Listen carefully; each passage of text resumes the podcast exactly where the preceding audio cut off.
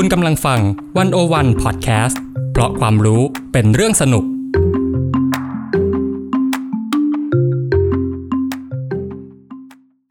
Game begin.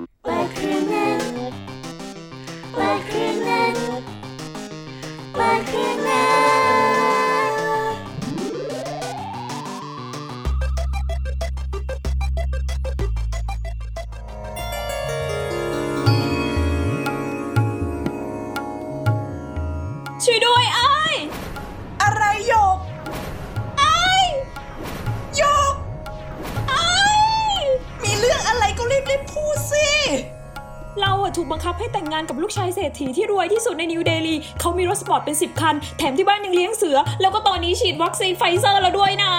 ฉันรักเธอ หยกน้อยที่รักซูมหน้าอ้ายซูมหน้าหยก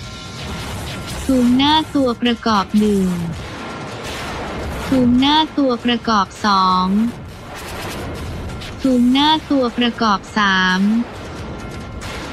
ซูมหน้าตัวเดี๋ยวเดี๋ยวเดี๋ยวเยอะเกินไปแล้วจะซูมอะไรนักหนาเนี่ยฮะ โทษทีเมื่อวานเพิ่งดูหนังอินเดียแบบว่าอินน่ะอ๋อไอหนังอินเดียที่แบบชอบซูมกันเยอะๆ จะได้มีซึมซัมซึมซัมแวบๆอะนะ เออ ใช่ใช่ใช่เฮ้ยไอ้ายแต่ก็ไม่รู้เหมือนกันนะ ว่าทำไมไอ้หนังอินเดียเนี่ยมันต้องซูมชุบชับชุบชับอะไรขนาดนั้นน่ะ อืม แล้วอยากรู้ปะล่ะ ถ้าอยากรู้เราก็ต้องทำยังไงล่ะ เราก็ต้อง เปิดเครื่องเนิร์ดดิ เฮ้ย เดี๋ยว พี่ปอนมาจากไหนเนี่ย ก็ต้องมาอยู่แล้ว เพราะวันนี้ฉันคือเครื่องเนิร์ดไงล่ะ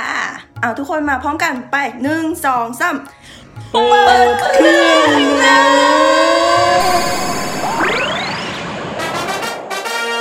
และวันนี้เครื่องเนิร์ดของเราก็คือ พี่ปอนกมลชนกคัชมาศและเกมนภสินสามแก้วแจ่ม ทีมงาน production ของ The One O One World นั่นเอง สวัสดีค่ะพี่ปอน สวัสดีค่ะเกม สวัสดีค่ะสวัสดีครับเย้คนหน้าคุ้น คนหน้าคุ้น คนหน้าคุ้นใกล้คุ้นตากันนะครับ เอาเลย มาถึงปุ๊บเราไม่พุกพร่ำทำเพลงขอถามก่อนเลยค่ะว่าทำไมหนังหรือละครอินเดียเนี่ยถึงต้องมีการตัดต่อที่แบบเร้าใจมากๆ มีกระฉากซูมหน้าคนทั้งฮอลล์แล้วก็เพลงประกอบแบบบุ่มๆอะไรอย่างเงี้ยมะมันไม่เหมือนหนังชาติอื่นเลยอะคุณ อืมจากการที่เราไปเมาส์มอยนะคะ กับอาจารย์สอนภาพยนตร์ที่เขาเคลมตัวเองว่าสวยที่สุดในประเทศไทยมาเนี่ยก็คือ ผู้ช่วยศาสตราจารย์อนงนาถรัศมีเวียงชัยนะคะ กลุ่มวิชาภาพยนตร์และภาพถ่ายคณะวารสารศาสตร์และสื่อสารมวลชน มหาวิทยาลัยธรรมศาสตร์ ก่อนอื่นคือเราต้องเข้าใจก่อนนะคะว่า การระเบิดซูมตึมตามตึมตามที่เราเห็นเนี่ยมันคือภาพภาษาภาพยนตร์แบบหนึ่ง และภาษาภาพยนตร์ที่มันแหกขนบการมองของมนุษย์เนี่ยมันช่วยดึงความสนใจได้หมดเลย อืมอืมเราก็รู้จักแต่แบบภาษาอังกฤษ ภาษาไทยอาเกาหลีอันยองอาเซโยอะไรก็ว่าไป แต่ภาษาภาพยนตร์นี้มันมันมีลักษณะอะไรยังไงเหรอคะพี่บอลไอการที่หนังหรือละครมันสามารถสื่อสารอารมณ์ความรู้สึกให้เราได้เนี่ย มันเพราะว่าภาพยนตร์อะ มันเป็นภาษาอย่างหนึ่งอืมแต่ภาษาภาพยนตร์มันไม่ใช่ภาษาทั่วไป อย่างที่ยกยกตัวอย่างเมื่อกี้ค่ะ เพราะว่ามันไม่ได้ใช้หลักไวยากรณ์เหมือนกับภาษาที่เรารู้จักเนาะแต่ว่าภาพยนตร์เนี่ยมันจะมีวิธีการสื่อความหมายมีภาษาเฉพาะเป็นของตัวเองอืมคริสเตียนเมสเนี่ยนักทฤษฎีสัญญาศาสตร์นะคะ ด้านภาพยนตร์ ชาวฝรั่งเศสอธิบายว่า การที่คนเราเข้าใจภาพยนตร์นั้น มันไม่ใช่เพราะว่าภาพยนตร์เป็นภาษา จึงสามารถบอกเล่าเรื่องได้สมบูรณ์ แต่ตรงกันข้ามก็คือ ภาพยนตร์อะจะกลายเป็นภาษาจากการที่ภาพยนตร์ได้มีการเล่าเรื่องอย่างสมบูรณ์แล้วก็คือเมื่อใดก็ตามที่ภาพยนตร์มันสามารถสื่อความหมายได้แล้วเนี่ย มันจะเรียกว่าภาษาภาพยนตร์ อืมถ้าเกิดมันไม่สื่อความหมายก็ไม่นับเป็นภาษาถูกต้องไหมคะ สมมุติว่าเราเอากล้องเนี่ยไปตั้งเอาไว้ให้คนเดินผ่านไปผ่านมาอย่างเดียว ถ้าเกิดมันไม่มีความหมายมันก็ไม่เป็นภาษาภาพยนตร์อย่างนี้หรออืมสมมุติถ้าเป็นภาพคนที่เดินผ่านไปผ่านมาใช่ไหมอันนี้เราก็ต้องดูที่คนดูอีกว่า คนดูตีความมันยังไง สมมุติมันสามารถสื่อสารได้ว่าอ๋อมัน ไอภาพคนเดินไปเดินมาเนี่ยมันเป็นเรื่องราวของการที่ที่ตรงเนี้ยเป็นที่ที่มีคนเยอะมากมายเลยนะ แล้วคนดูแล้วสามารถรับรู้ไอการสื่อสารเนี้ยได้อะมันก็จะเป็นภาษาภาพยนตร์นะคะขึ้นอยู่กับอืมคนดูเนาะว่าจะเข้าใจความหมายนั้นได้หรือใช่เปล่าถ้ามันสื่อความหมายได้มันก็คือภาษาภาพยนตร์อย่างหนึ่งในภาษาปกติเนาะมันก็จะมีคำหลาย ๆคำมาเรียงกันเพื่อให้เป็นประโยคเพื่อสื่อความหมาย แต่ว่าภาษาภาพยนตร์เนี่ยมันก็จะมีการรวมแบบนั้นเหมือนกัน เช่น หน่วยที่เล็กที่สุดอย่างเฟรมภาพหนึ่งภาพ รวมกันเป็นช็อตหนึ่งช็อตพอเอาช็อตหลายๆช็อตมารวมกันแล้วมันก็กลายเป็นซีนหนึ่งซีนซีนหลายซีนมารวมกันเป็น sequence หนึ่ง sequence sequence หลายๆ sequence รวมกันเป็นหนัง ซึ่งไอไวยากรณ์การเรียงลำดับของภาพยนตร์เนี่ยก็คือการตัดต่อภาพยนตร์นั่นแหละ แล้วในภาษาภาพยนตร์มันก็ยังมีองค์ประกอบอีกหลายอย่างเลยนะ ทั้งตัวละครมุมกล้อง แสงเสียงดนตรี ซึ่งมันจะช่วยในการสื่อความหมายแตกต่างกันออกไปด้วย เหมือนจะเข้าใจแล้วค่ะพี่ปอน แต่คิดว่าได้พี่ปอนได้แบบยกตัวอย่างสักองค์ประกอบสักสองสามอย่างเงี้ยว่าเอ้ย แต่ละอันมันให้ความรู้สึกที่แตกต่างกันไปยังไงอย่างเงี้ย ก็คงดีค่ะพี่ปอน อืมงั้นเรายกตัวอย่างอย่างมุมกล้องแล้วกัน มุมภาพเนี่ย สมมติว่าเราดูภาพจากมุมสูงใช่ไหมมันจะให้ความรู้สึกเหมือนเราเป็นพระเจ้าอะ่ะ เหมือนเรามองมาจากข้างบน แล้วเรารู้สึกว่าคนข้างล่างมันช่างอ่อนด้อยกว่าเราเหลือเกิน หรือมุมระดับสายตา มันก็จะให้ความรู้สึกว่า อืมมันก็เท่ากันอะเออ คนตรงข้ามมันเท่ากับเราอะไรเงี้ย ส่วนมุมต่ำก็คือเป็นทิศทางที่ตรงกันข้ามกับมุมสูงเนาะ มันจะทำให้เรารู้สึกว่าไอสิ่งที่มันฉายอยู่อะ มันช่างยิ่งใหญ่เสียเหลือเกินอะอันนี้มุมภาพมันก็ให้ความรู้สึกต่างกันไปแหละ อีกอันหนึ่งที่เราอยากยกตัวอย่างก็คือการเคลื่อนกล้องเนาะ ทุกคนรู้จักการแพนใช่ไหม การแพนเนี่ย ถ้าสมมติเราแพนจากซ้ายไปขวาเนี่ย มันจะให้ความรู้สึกเหมือนเรากำลังมองดูอะแล้วเราก็จะรู้สึกว่าเออเหมือนมันมีการเปิดเผยอะไรบางอย่างให้กับเราเห็น เหมือนค่อยๆหันหน้าไปดูอะไรเงี้ยหรือการดอลลี่ มันก็จะเป็นการที่แบบว่า เออ ฉันติดตามตัวละครไปเหมือนเป็นการที่ทำให้เรารู้สึกว่าอืมได้ติดตามการเคลื่อนไหวของเขา หรือ handheld handheld คือการถือกล้องถ่ายอะมันสั่นใช่ไหมพอมันสั่นอะ มันจะทำให้เรารู้สึกว่า เออเรากำลังตามตัวละครนั้นเหมือนแบบ เรากำลังวิ่งตามเขาตื่นเต้นเหมือนเขาเหมือนเป็นตัวเขาอะไรเงี้ยอ่าอืมเนี่ยแหละก็คือตัวอย่างของการใช้ภาษาภาพที่ทำให้เกิดความรู้สึก ซึ่งไอการซูมเนี่ยมันก็อาจจะทำให้เรารู้สึกว่าแบบฮ่อตื่นเต้นตามไอตัวละครที่มันกำลังตกใจ นั้นก็เป็นได้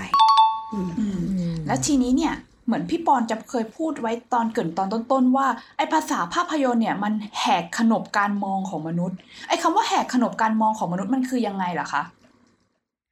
คือการซูมเนี่ย เห็นภาพที่มันแบบเข้าไปตึ้มใช่ไหมแบบค่อยๆ แบบซูมเข้าไปแบบมองใกล้อย่างรวดเร็วปุ๊บคนปกติใครมันจะทำอย่างนั้นได้วะมีตาคนเราปก็กเอาหติน้าไปที่ไหนใกล้ๆดิสาพี่มารถเออ มันไม่มีไงมันก็จะแบบมันมันก็จะแปลกอะสมมุติถ้าเรา ถ้าเราเอาตาเข้าไปใกล้เขาอย่างรวดเร็วอย่างเงี้ยแกคิดว่ามันเป็นภาพที่ดูปกติเหรอเออ ภาพที่เราเห็นเออแอบมันน่ากลัวมันเป็นคนปกติมองเหรอวะใช่ไหม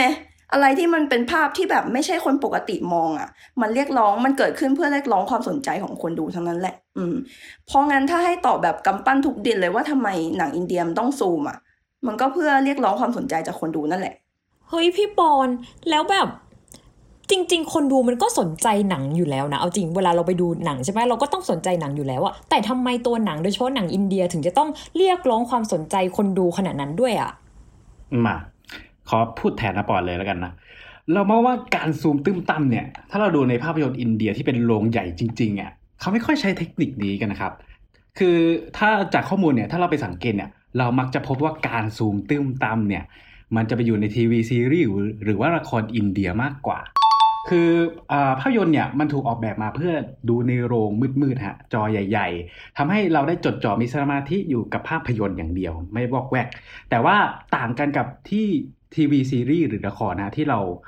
เอ่อเวลาเรานั่งดูทีวีในบ้านเนี่ยมันก็จะมีเสียงรบกวนนั่นนู่นนี่ ต่อให้แม่ไม่ใช้ไปซื้อซีอิ๊วหรือว่าลูกไม่ร้องเปลี่ยนผ้าอ้อมเนี่ยยังไงมันก็มีแสงรบกวนหรือว่าสิ่งรบกวนอื่นๆอยู่ดีนะครับ เพราะงั้นทีวีซีรีส์เนี่ยมันเลยต้องมีเทคนิคซูมตึ้มตั้มฟึ่มฟ้ามเพื่อเรียกร้องความสนใจมากกว่าภาพยนตร์นั่นเองอ๋ออ่าและไอ้ความต่างของทีวีกับภาพยนตร์ที่เห็นได้ชัดเลยคือ เรื่องความยาวฮะเราจะเห็นเลยว่าละครทีวีซีรีส์เนยนะครับมีความยาวมากกว่าภาพยนตร์อย่างมาก ลองทายดูครับว่าซีรีส์ของอินเดียเนี่ยในเรื่องเรื่องหนึ่งเนี่ยมีความยาวทั้งหมดประมาณกี่ตอนครับถ้าให้ถ่ายอะยกก่อน เต็มที่ 200 ตอน อะ ให้มากกว่าหยกนิดนึงห้าร้อยตอนนี่ยาวสุดแล้วตาแฉะอืมเป็นคำตอบที่ผิดครับ จริง ๆ แล้วความยาวของทีวีอินเดียเนี่ยฮะมีความยาวอยู่ที่ประมาณ 1,000 ถึง 2,000 ตอนเลยทีเดียวนะครับ โอ้โอ้หมายก้อนมันต้องฉายกันแบบกี่เดือนน่ะอย่างนั้นน่ะฉายไปเป็นปีอะเยอะมากๆฮะดูกันตาแฉะไปเลย คือด้วยความที่มันยาวขนาดนี้เนี่ย ไอตัวซีรีส์เนี่ยมันก็ต้องทำให้ มันมีความน่าสนใจเรื่อยๆ เพื่อที่จะคงคนดูเอาไว้ ไม่งั้นคนดูก็เบื่อแย่ถ้าแบบ ไม่มีอะไรให้น่าสนใจดูอะไรอย่างเงี้ยครับ อืม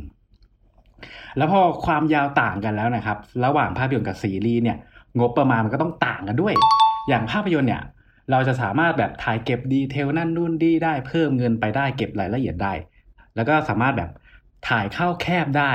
แต่สำหรับทีวีซีรีส์เนี่ยอาจจะไม่สามารถถ่ายแคบๆได้เพราะว่า ตอนถ่ายเนี่ยครับต้องถ่ายหลายกล้องพร้อมกัน แล้วกล้องเนี่ยต้องตั้งห่างจากตัวละครที่อยู่ในเซตอยู่แล้วอะไรเงี้ยเมื่อกล้องเนี่ยตั้งอยู่ไกลจากตัวละครนะครับ ตัวละครที่อยู่ตรงนั้นเนี่ยก็ต้องเล่นให้ใหญ่ที่สุด แล้วก็ใช้เทคนิคการซูมตื้มตั้มเนี่ยมาช่วยเสริมในการเล่นใหญ่ตรงนี้ เพื่อคงความสนใจ ให้กับคนดูนะครับ อ๋อ ไอ้คำว่าถ่ายเข้าแคบคือการค่อยๆ เคลื่อนกล้องเข้าไปซูมโคสอัพในใบหน้าอะไรอย่างนี้ใช่ไหมแต่ว่าใช่กล้องของแบบพวกทีวีซีรีส์มันทำอย่างนั้นไม่ได้ ต้องตั้งกล้องไว้เฉยๆเขาก็เลยใช้แบบซูมแทนเล่นใหญ่แทนถูกต้องไหมใช่ มาเป็นการใช้เทคนิคเชิงอ่าการตัดต่อเข้ามาช่วยแทนอ่าอืม แต่จริง ๆ มันก็ชวนให้สงสัยอยู่เหมือนกันนะว่า ไอหนังอินเดียที่เขาเรียกกันว่าบอลิวูดอะไรอย่างเงี้ย มันไม่ซูมไม่ได้เหรอ ถ้าเกิดมันไม่ซูมแล้วมันจะเป็นหนังอินเดียอยู่ไหมอะ อืมเรื่องการซูมเนี่ยอาจารย์อนงนาถบอกให้เรามองไปถึงยุคสมัยของการสร้างภาพยนตร์ด้วยเนาะ เพราะว่าการซูมตึ้มตั้มเนี่ยมันเป็นภาษาภาพยนตร์ที่ถูกใช้ในสมัยก่อนเยอะ เช่น พวกหนังจีนจอมยุทธสมัย Shaw Brothers เนี่ย หรือที่เรารู้จักกันอย่างพวกเรื่องเดชไอ้ด้วน ช่วงยุคประมาณแบบ 60 ถึง 2000 อะไรเงี้ยหรืออย่างหนัง Kill Bill ของ Quentin Tarantino เนี่ยสมัยแบบปี 2003 เนี่ย ก็ใช้ไอภาษาภาพแบบนี้นะ ซึ่งมันอาจจะเป็นภาษาภาพที่มันฮิตในสมัยใดสมัยหนึ่ง ไม่ใช่แค่บอลิวูดทำแต่ไทยก็ทำฮอลลีวูดก็ทำภาษาพูดแล้วก็ภาษาหนังเนี่ยมันมีวิวัฒนาการเสมอเนาะมันลื่นไหล อย่างหนังบอลิวูดหลังๆเนี่ยเขาก็ไม่ค่อยทำกันแล้วนะเรื่องการระเบิดซูมตึมตั้มซึมซ้ำอย่างเงี้ย แล้วก็ในอินเดียมันก็มีหนังที่มันไม่ซูมเหมือนกันนะ คือในอินเดียมันจะมีหนังประเภทหนึ่งที่เขาเรียกว่า parallel cinema หรือก็คือหนังอาร์ตของอินเดียเนี่ยแหละ parallel cinema เนี่ยเป็นหนังที่มักจะทำในรูปแบบสมจริง เป็นธรรมชาติ เราลืมเรื่องการซูมตึมตั้มตึมตั้มไปได้เลย แต่บางทีผู้กำกับที่ทำหนังแนวเนี่ยเขาก็อาจจะหยิบยก องค์ประกอบของหนัง mainstream ในอินเดียมาใช้ก็ได้ อย่างเช่นพวกเพลงหรือว่าดาราดังต่างๆ อืมเอ้าอยู่ๆก็มีชื่อแปลกๆมาอีกแล้ว Parallel Cinema เหรอ นี่พี่ปอนกำลังจะหมายความว่านอกจากบอลิวูดแล้วเนี่ยอินเดียยังมีหนังแนวอื่นๆด้วยเหรอ คือเมื่อเราพูดถึงอุตสาหกรรมภาพยนตร์อินเดียเนี่ยคำว่าบอลิวูดที่มีที่มาจากชื่อเมืองที่เป็นที่ตั้งก็คือบอมเบย์เนี่ยคงเป็นคำแรกเลยที่ทุกคนจะนึกถึงเนาะแต่ว่าทุกคนรู้หรือเปล่าว่าบอลิวูด เป็นเพียงแค่ส่วนหนึ่ง ส่วนหนึ่งเท่านั้นในภาพยนตร์อินเดีย เพราะว่าอินเดียเนี่ยยังมีอีกหลายวูดเลย ไม่ว่าจะเป็นทอลลีวูดหรือคอลลีวูดมาทีนี้เรามาย้อนประวัติศาสตร์ของอุตสาหกรรมภาพยนตร์อินเดียกันดีกว่าว่า ที่จริงแล้วเนี่ยหนังอินเดียเริ่มต้นจากตรงไหน ที่จริงแล้วเนี่ยหนังอินเดียเริ่มต้นที่เมืองกัลกัตตาเนาะไม่ใช่บอมเบย์อย่างที่ทุกคนคิด โดยในช่วงปี 1890 ถึง 1900 เนี่ย อินเดียยังอยู่ภายใต้การปกครองของอังกฤษ ภาพยนตร์ได้ถูกนำเข้าสู่สังคมอินเดียเป็นครั้งแรกที่เมืองกันกัตตาซึ่งในขณะนั้นเนี่ยเป็นเมืองหลวง แล้วก็เป็นศูนย์กลางความเจริญที่รุ่งเรืองที่สุดของอินเดียด้วยอืมความรุ่งเรืองของอุตสาหกรรมภาพยนตร์ในเมืองกันกัตตาเนี่ยที่เป็นศูนย์กลางของวัฒนธรรมเบงกอลีทางด้านตะวันออกของอินเดียทำให้หนังที่เกิดขึ้นมาเนี่ยใช้ภาษาเบงกอลี เกิดเป็นอุตสาหกรรมภาพยนตร์เบงกอลี แล้วก็ได้รับการขนานนามล้อกับฮอลลีวูดของอเมริกาว่าทอลลีวูด โดยตั้งชื่อตามพันตรีวิลเลียมทอลลี่ ที่เป็นผู้บุกเบิกดินแดนแห่งเบงกอล ก่อนที่คำว่าบอลลีวูดเนี่ยจะเกิดขึ้นมาซะอีก แสดงว่าหนังเรื่องแรกที่เกิดขึ้นมาอยู่ที่กัลกัตตาแล้วก็เป็นภาษาเบงกอลีอย่างนั้นเหรอคะ ใช่ค่ะ ไม่ใช่บอลิวูดอย่างที่ตอนนี้ทุกคนเข้าใจกันว่าอินเดียมันคือบอลิวูดเนาะ แต่ว่า อืม แต่ว่าถ้าเราจะถามว่า แล้วทำไมบอลิวูดถึงดังกว่าทอลลีวูดล่ะ มันก็ก็ตอบได้เลยว่าบอลิวูดเนี่ย ที่เป็นที่รู้จักมากกว่า ก็เพราะว่าอุตสาหกรรมบอลิวูดใช้ภาษาฮินดีเป็นหลัก ซึ่งภาษาฮินดีเนี่ย เป็นภาษาที่มีคนพูดมากที่สุดในอินเดีย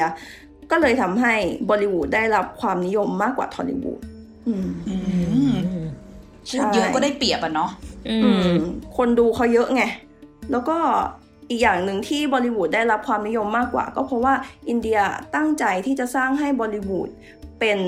ศูนย์กลางแห่งการผลิตภาพยนตร์อืมด้วยความตั้งใจนี้แหละมันก็เลยทำให้บอลิวูดดังกว่าทอลลีวูดที่มาก่อนเนาะเฮ้ยพี่ปอนแต่มันมีทอลลีวูดก็แล้วมีบอลลีวูดก็แล้ว แล้วมันยังมีวูดอันไหนอีกไหมในอินเดียที่แบบน่าสนใจอะไรอย่างเงี้ยที่เราควรรู้ อืม ตอนแรก อีกอันหนึ่งที่เราพูดขึ้นมาก็คือคอลลีวูดคอลลีวูดเนี่ยเป็นอุตสาหกรรมภาพยนตร์ของอินเดียทางใต้ หลายคนเชื่อว่ามันเป็นแหล่งที่ผลิตภาพยนตร์ได้มากที่สุดในประเทศ บางคนบอกว่าถ้าพูดถึงจำนวนหนังที่ผลิตออกมาเนี่ยอาจจะสูงถึง 65-70%ของจำนวนภาพยนตร์ที่ผลิตในอินเดียทั้งหมด มากกว่าที่ผลิตในบอลิวูด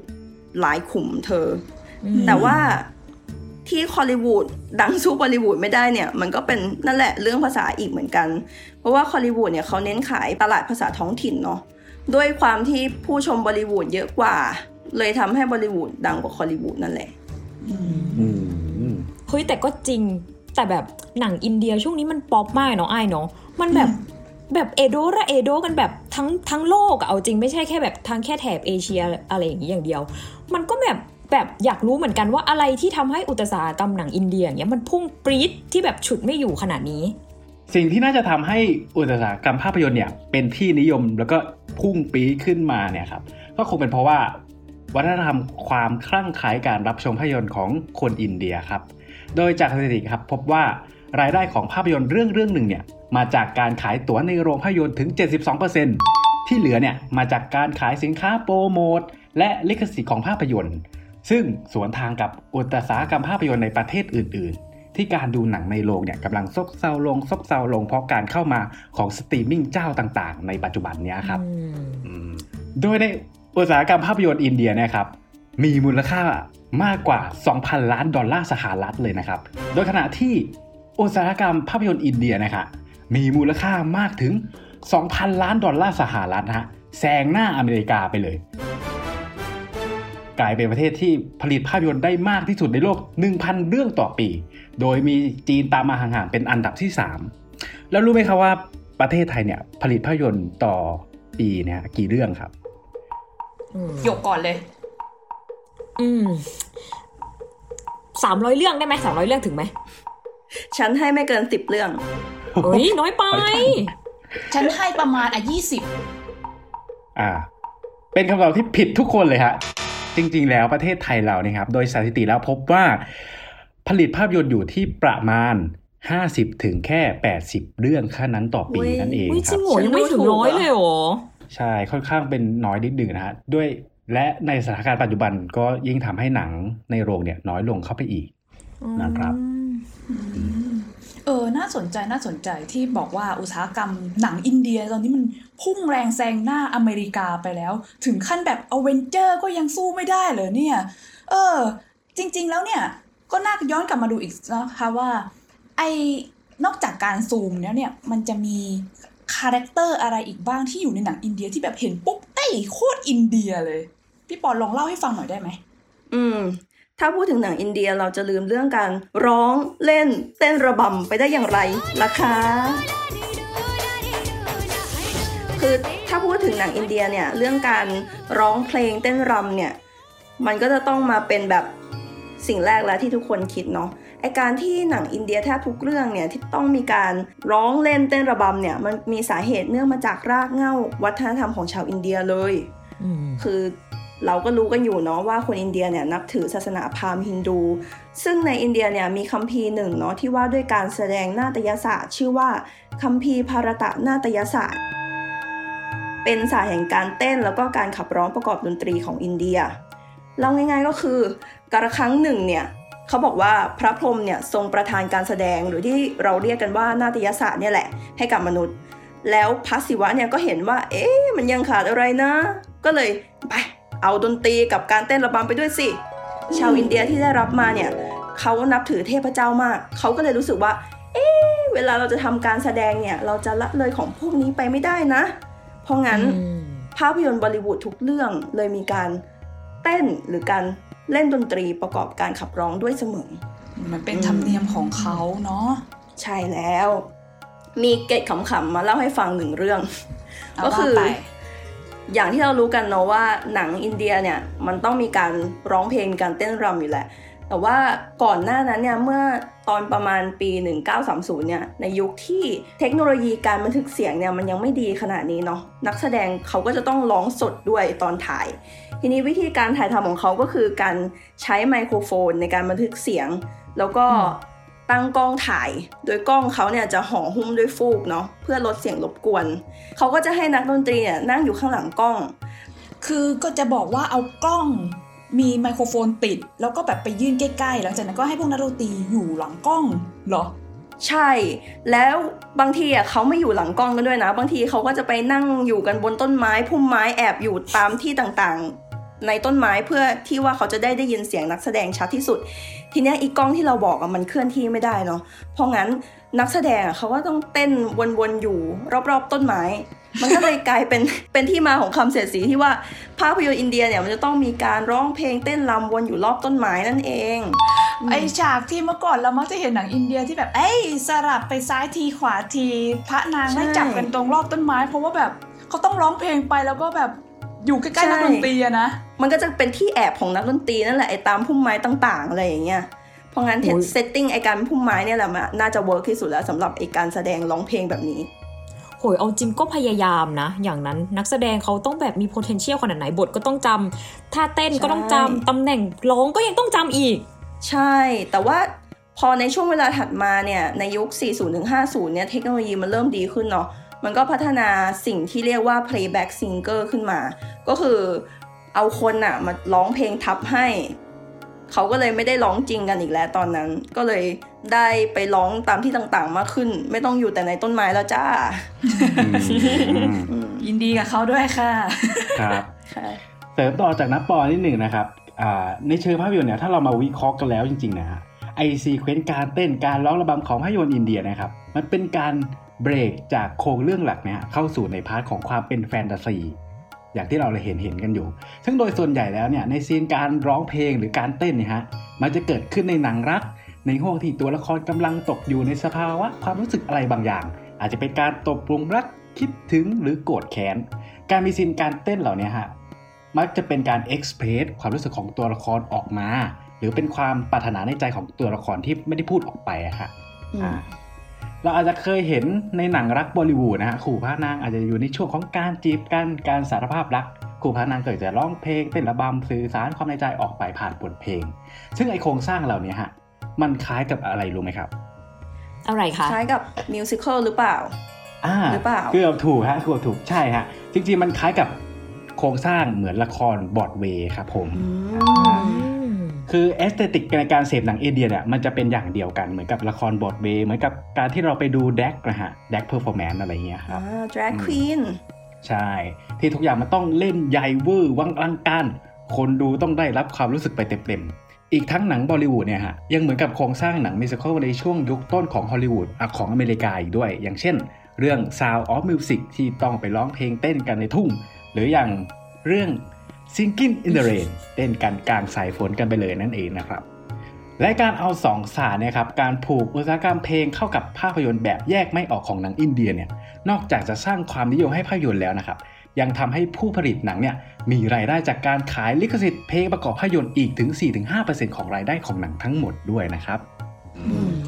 เราชอบนะ เราชอบกับคำที่บอกว่า เออเขาใช้การเต้นเป็นการเอ็กซ์เพรสความรู้สึกรักโลภโกรธหลงของตัวละครนะหยกว่าปะคือถ้าอืมบ้านเราอะมันจะเป็นแบบว่าหนังไทยมันจะเป็นฉากแบบไปพูดกับกล้องสามหรือว่ามีเสียงใช่ภาคอยู่ในหัวตัวเองอย่างเนี้ย ใช่ของเราจะเน้นได้อะล็อกเนาะเรารู้สึกว่ามันขับเคลื่อนด้วยบทมากๆเลยอะแบบเอออืมมันประเทศต่างกันมันก็มีอะไรที่ต่างกันเหมือนกัน ใช่แต่เขาจับขึ้นด้วยความเต้นไงเขาแบบอืมรักโลภโกรธหลงอะไรเขาเต้นไว้ก่อนเลย เออเราขับเคลื่อนด้วยการพูดและการด่านะคะโอ้ยตะลึงตึงพูดถึงอะไรกันเนี่ยโอ้เอาผิดเรื่องไม่ใช่หนัง โอเคอ่าอ่าอ่าข้ามไปข้ามไปหยกมีอะไรจะถามอีก เออ แล้วแบบวันเนี้ยเราเห็นแล้วว่ามีหลายแบบหลาย wood แล้วการร้องเล่นเต้นระบำก็เหมือนกันเอกลักษณ์เนี่ยมีเอกลักษณ์อันไหนอีกไหมคะ ที่แบบหุยรสชาติแบบนี้แหละหนังอินเดีย อืมพูดถึงรสชาติก็มาเลยค่ะ หนังอินเดียเนี่ยมีคำหนึ่งที่ทุกคนต้องรู้จักก็คือคำว่า masala film ทุกคนไอ้คำว่ามาซาลาเนี่ยมันคือเครื่องเทศของอินเดียใช่ไหม เราเคยเห็นแบบเครื่องเทศสีๆในอินเดียเปล่าอืมที่แบบมันมีหลายสีเยอะมากเลยไอ้อืม masala film เนี่ยมันเป็นการเปรียบเทียบถึงเครื่องเทศของอินเดียค่ะว่า masala film เหมือนกับการที่เอาเครื่องเทศหลาย ๆ อย่างหลาย ๆ สีหลาย ๆ รสชาติของอินเดียมารวมกันในหม้อเดียวอืมไอ้เครื่องเทศนั่นแหละก็คืออ๋อช่องภาพยนตร์หรือแนวภาพยนตร์นั่นเอง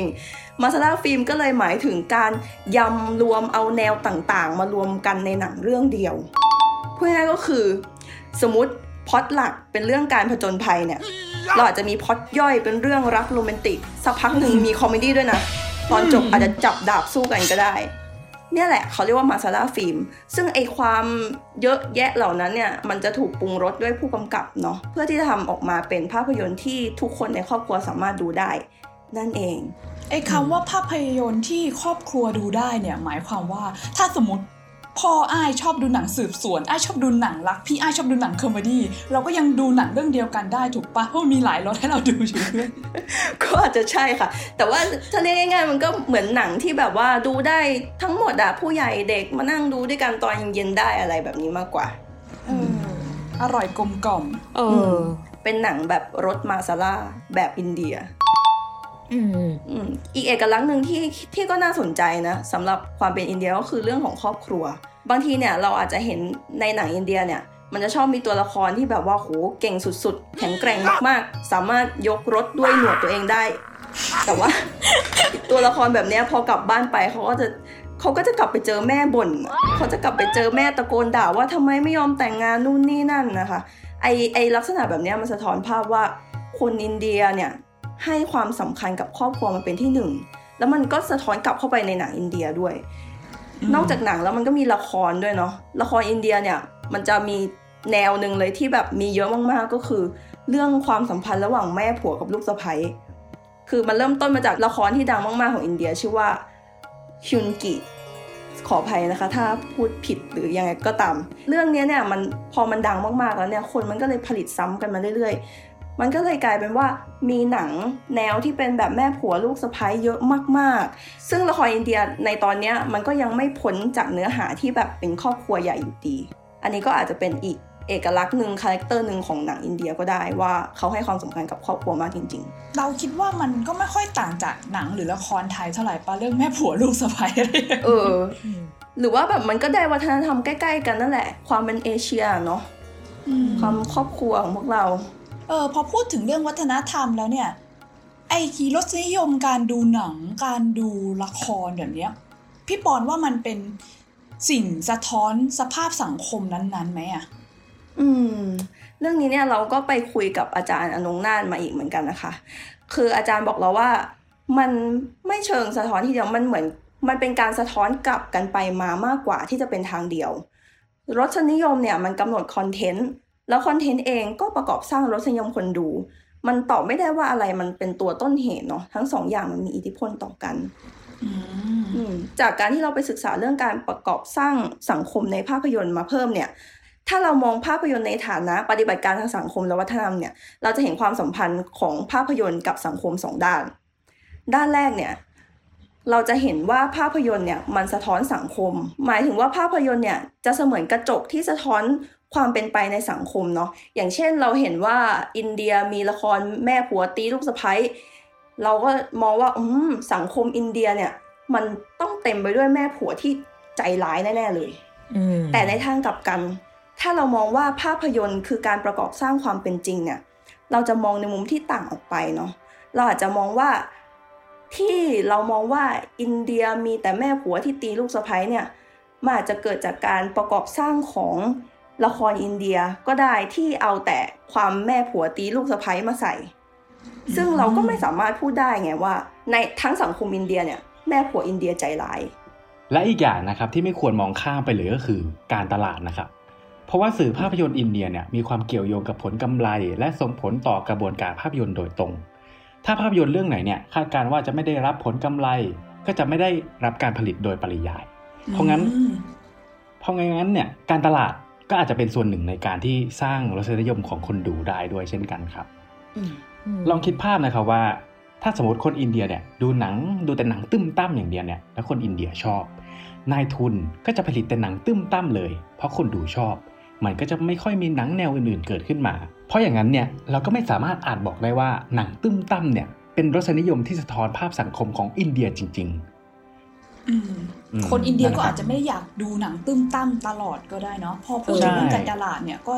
ก็คิดเหมือนกันว่า ถ้าเกิดสมมุติแบบคนจัดละครหรือแบบคนทำภาพยนตร์เขามีเงินใหญ่เขาสามารถแบบโฆษณาได้เยอะอืมๆมันก็อาจจะไปเบียดบังไม่ให้เราเห็นหนังช่องอื่นๆของอินเดียด้วยเนาะใช่ใช่เอออแล้วจริงๆแล้วนะครับหนังอินเดียก็ไม่ได้ แค่มีแต่แนวตึมตั้มอย่างเงี้ยหนังอินเดียมีหลากหลายมาก ลองคิดดูว่าหนึ่ใช่งหนึ่งพันปีต่อเรื่องเนี่ยโอ้มันมีหนังจหริลางกหลายอยู่แล้ว แต่ว่าจริงแค่แบบจริงแล้วแต่ว่าช่องไหนคนดูได้คนดูชอบมากกว่ากันแค่นั้นเองอืมอืมอืมเออแต่อะไหนๆก็พูดเรื่องความหลากหลายแล้วเนี่ย ก็ต้องย้อนกลับมาดูบ้านเราหน่อยถูกไหมแบบเพราะว่าประเด็นเรื่องวงการหนังบ้านเราเนี่ยก็ก็ถูกพูดถึงกันเรื่องความหลากหลายอยู่บ่อย ๆ อยากชวนแบบอยากชวนทุกคนคิดก็แล้วกันไหนๆแบบ เออมาช่วงท้ายๆแล้ว ว่าแบบถ้า character หนังของอินเดียเนี่ย เป็นฉากซูมหน้าและความอลังการการเต้นอย่างนี้ใช่ปะของไทยเราทุกคนคิดว่าแบบอะไรคือคาแรคเตอร์ของหนังไทยอะหรือว่าหนังหนังผีได้ปะเราจะพูดอย่างนี้ได้ปะวะอืมฉันว่าหนังตบลองจูบเออ ลองแชร์แชร์กัน ฉันว่าหนังตบจูบหนังที่บอกว่าแม่ผัวลูกสะใภ้อะ ยังมีอยู่ในสังคมไทยเยอะเว้ย และหลังๆนะ ที่มันเออมีเยอะมากก็คือ หนังวายนิยายวายเออมาทำเป็นเอหนัองจริซีงรีจริงส์อืมโอ้ยเขาเขาจะส่งออกหนังจริงวายจริงไทยไปสู่โลกแล้วนะ แต่ทำไมรู้ป่ะเออยังไงกฎหมาย สมรสเท่าเทียมในไทย เอ๊ะ ยังไง อ่า เออนะ ยังไม่ได้ผ่านเลยสักอย่าง เออ แต่ว่าคนอื่นๆว่ายังไงกันบ้างล่ะอะแต่ถ้าให้นี่คิดนะยังไง character หนังไทยก็ต้องแบบเป็นหนังผีอะเอาจริงเป็นแว็บแรกที่ขึ้นมาเลยอะ ล่าสุดอยากดูหนังร่างทรงว่ะเพื่อน เออ ใช่ใช่อืมอืม เอาจริงฉันก็คิดแบบนั้น ฉันแบบพอพูดถึง character หนังไทยปุ๊บใช่ไหมคำแรกที่มันขึ้นมาเลยก็คือผี ผีนี่แหละ ผีไทยแม่งน่ากลัวสุดๆละน่ากลัวชิบหาย เออใช่ฉันก็เลยไปคุยกับอาจารย์เลยอาจารย์อนงนาถคนเดิม ก็เลยบอกแกว่า เออผีเนี่ยนับเป็นเอกลักษณ์ของหนังไทยได้ไหมอาจารย์ก็ตอบกลับฉันมาว่า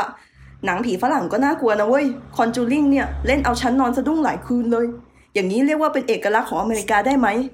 ฉันว่าแกก็ไม่คิดอย่างนั้นจริงไหม อืมเอออืมอืมก็จริงใช่คืออาจารย์อาจารย์บอกบอกมาอีกนะคะว่า แต่เอาเข้าจริงๆเนี่ย โดยส่วนตัวอาจารย์นะคะ จะไม่พยายามมองว่าประเทศไหนมีเอกลักษณ์อะไร เพราะว่ามันดูตีกรอบไปหน่อยอะ่ะ มันทำให้ศิลปะภาพยนตร์มันไม่ลื่นไหล คือเออคืออย่างหนังผีเนี่ย อะไรทำให้หนังผีไทยเด่น มันก็ต้องย้อนกลับไปที่ประเด็นเรื่องรสนิยมคนดูที่เราพูดกันไปก่อนหน้านั้นนั่นแหละ ที่นักเกมพูดไปก็คือเรื่องการตลาดเนาะอืมคนไทยชอบดู คนผลิตก็อยากทำสังคมไทยชอบเรื่องเหนือธรรมชาติ มันก็เลยกำหนดให้อุตสาหกรรมอะอยากทำทำออกมาคนก็อยากดูวนกันไปเป็นวงกลมนั่นแหละ